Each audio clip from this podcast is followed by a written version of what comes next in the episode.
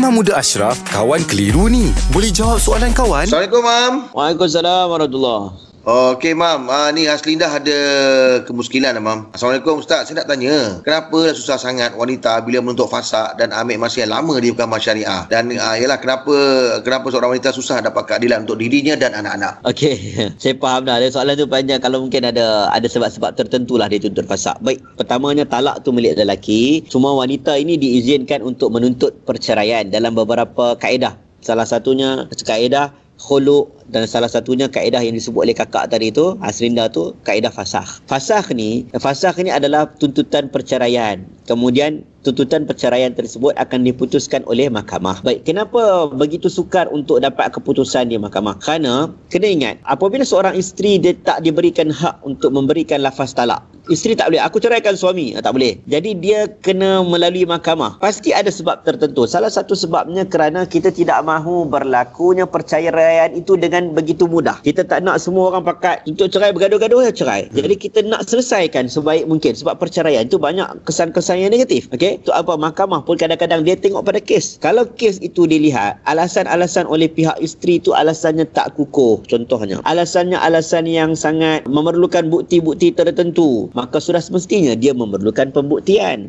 Hmm. dia memerlukan uh, siasatan. Dia tak boleh buat keputusan dengan sambil lewa. Akhirnya benda tu mendatangkan tempoh masa yang agak panjang. Jadi kita ni tak kata dalam agama kita bab kita kata ini dalam bab pentadbiran lah. Urus takbir bukan setakat bab agama saja. Dalam banyak kes-kes tertentu pun. Cumanya mungkin bagi hakim apabila hakim tengok kalaulah suami kepada perempuan tersebut pukul dia. Contoh penagih dadah yang buat mudarat bagi isteri maka sepatutnya seorang hakim mempercepatkan keputusan untuk memisahkan. Ha, kalau ada benda mudarat, takkanlah seorang hakim nak kata, ah, balik sabar dulu. Ni dah pukul dah ni. Dah ada kes polis dah. Ha, takkan hakim nak buat keputusan, ah, tak apa, balik dulu, kena pukul tiga kali, okey, baru okey. Dah. Ah, mahkamah ni hakim kena bijak sana. Saya pun tak boleh nak cakap sebab dia bawah uh, undang-undang mahkamah. Hmm. Mahkamah buat keputusan melihat kepada keadaan. Dia takut nanti kalau dia buat keputusan, orang mengadu je cerai dia buat keputusan. Eh susah. Betul. Lagi tak ada bukti, tak ada tak ada apa semua. Senang-senang tiba-tiba nak kahwin balik pula. Ah.